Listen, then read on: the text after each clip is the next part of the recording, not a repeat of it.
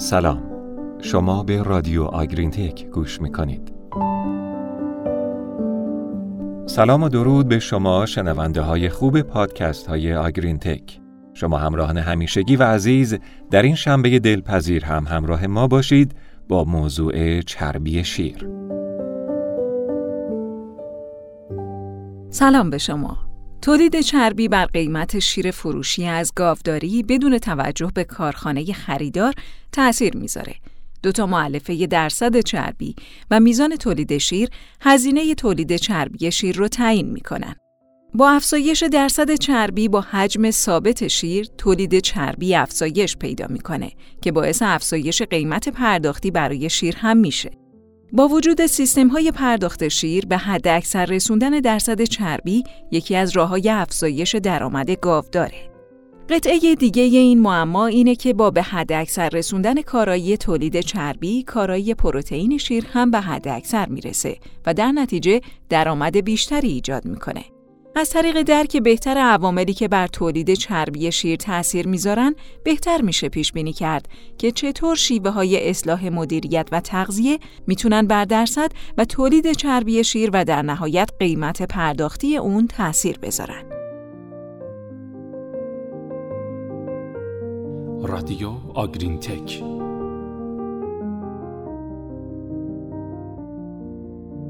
یکی از عوامل مؤثر بر درصد چربی شیر ژنتیکه. طی ده سال گذشته میزان چربی شیر و تولید اون افزایش پیدا کرده. بهبودهای ژنتیکی عامل بخشی از این افزایش بوده. میزان چربی یک ویژگی بسیار وراستیه و به همین ترتیب انتخاب پدر می‌تونه بر درصد و تولید چربی شیر تأثیر بذاره. طی ده سال گذشته پتانسیل ژنتیکی چربی شیر تقریبا 17 صدم درصد واحد برای نژاد هولشتاین افزایش یافته. بخشی از اون به دلیل پیشرفت‌های ژنتیکیه. سطح چربی شیر 3.6 درصد ممکنه نشون دهنده پتانسیل ژنتیکی هولشتاین نباشه.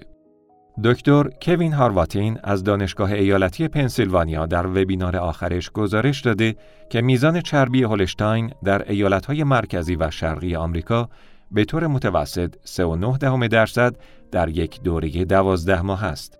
بنابراین ممکنه لازم باشه اونچه که فکر می‌کنیم درصد چربی قابل قبول برای یک گله رو دوباره تعریف کنیم.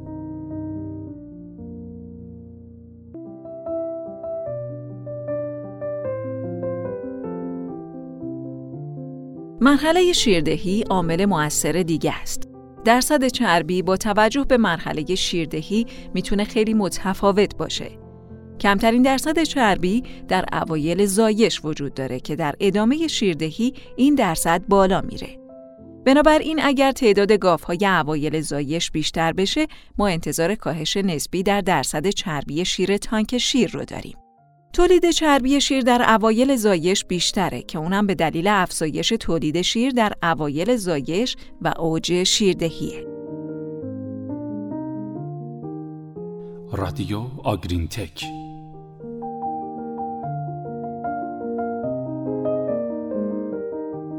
برای تولید و درصد چربی شیر الگوی فصلی هم وجود داره. کمترین درصد چربی معمولا در تیر و مرداد و بیشترین در دی ماه دیده میشه. اوج تولید شیر بعد از درصد چربی شیر معمولا در فروردین اتفاق میافته و اوج تولید چربی شیر در اسفند و اوایل فروردین. درصد و تولید پروتئین شیر یک الگوی مشابه را با چربی شیر داشتند. تمام این الگوهای فصلی تغییرات دیده شده در طول روز رو دنبال می‌کنه و فقط عوامل محیطی مرتبط با تنش حرارتی نیستند که مؤثرند. در نهایت تفاوتی بین این الگوهای فصلی بین گاوها با شکمهای مختلف مشاهده نشد. ترکیب شیر و تولید شیر بین شیردوشی صبح و عصر خیلی متفاوته. در یک مطالعه که تولید 14 گله را برای پنج روز بررسی کرد، گاوداری هایی که دو بار در روز دوشش داشتند در دوشش عصر چربی شیر بالاتری در مقابل دوشش صبح داشتند. تولید شیر الگوی متفاوتی داشت که تولید در دوشش صبح بیشتر بود. بقیه مطالعات انجام شده در این زمینه الگوی مشابهی بین دوشش ها دیدند.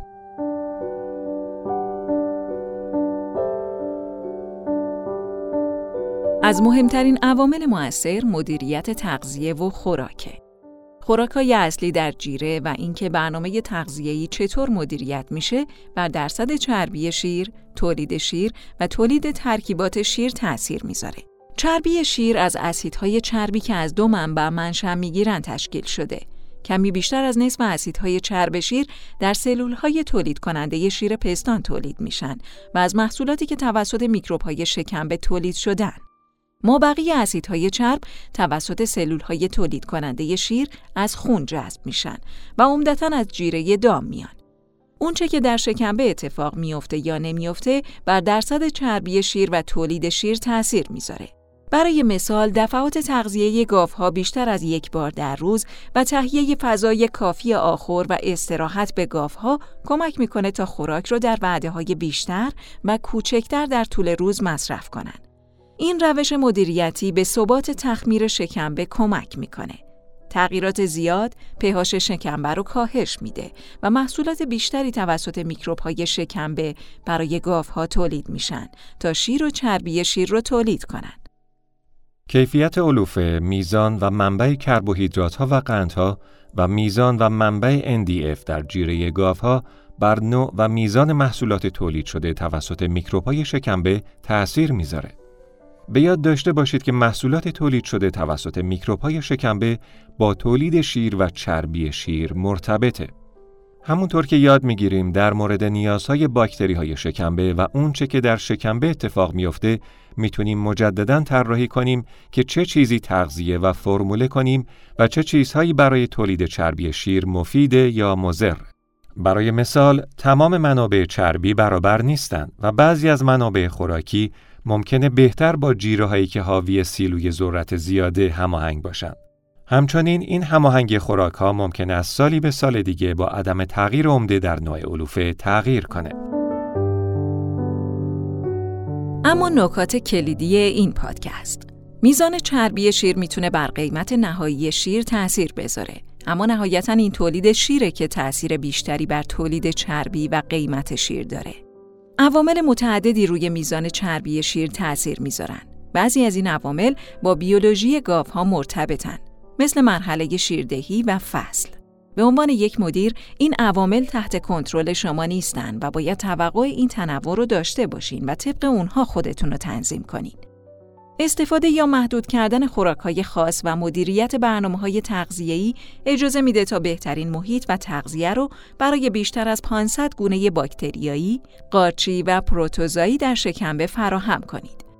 این باکتری های شکمبه مهمن چون بخش عمده ای از مواد مغذی رو تولید می‌کنن که توسط گاوها برای تولید چربی و پروتئین شیر استفاده میشه. بنابراین مدیریت و طراحی برنامه های خوراکدهی که تخمیر شکمبه رو تثبیت می‌کنه و تولید پیشسازهای مورد نیاز برای تولید چربی و پروتئین شیر رو بهینه می‌کنه برای حد اکثر کردن درآمد ضروریه. نهایتا میکروب های شکمبه و تولیدات اونها گاو رو تغذیه می‌کنن و تأثیر ای بر تولید شیر و پرداخت هزینه ها دارن. به پایان این پادکست رسیدیم و ممنونیم از همراهیتون با رادیو آگرین تک.